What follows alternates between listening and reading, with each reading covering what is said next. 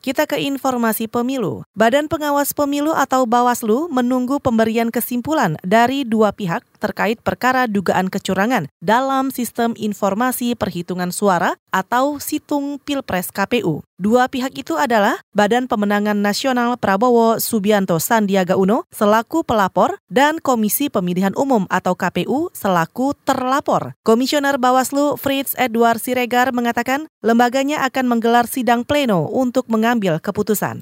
Itu kami tunggu sampai dengan jam 4. Karena itu menyampaikan kesimpulan, maka tidak dibuka sidang. Jadi masing-masing pihak dapat menyampaikan langsung ke uh, kantor Bawaslu. Bagaimana putusannya dan kapan nanti kami harus pleno dulu berdiskusi mengenai perkara ini. Baru nanti kami akan manggil para pihak untuk uh, memanggil kapan hari putusan. Komisioner Bawaslu Fritz Edward Siregar juga memastikan lembaganya bakal mengambil keputusan soal perkara itu meski KPU dan BPN tidak menyerahkan kesimpulan. Keputusan yang dijatuhkan Bawaslu didasarkan pada hasil penyelidikan yang telah dilakukan. Dalam perkara ini, BPN menuding KPU curang karena menginput data yang salah untuk memenangkan paslon Joko Widodo Ma'ruf Amin. KPU membantah tudingan itu dengan menyebut kesalahan input murni kesalahan manusia atau human error.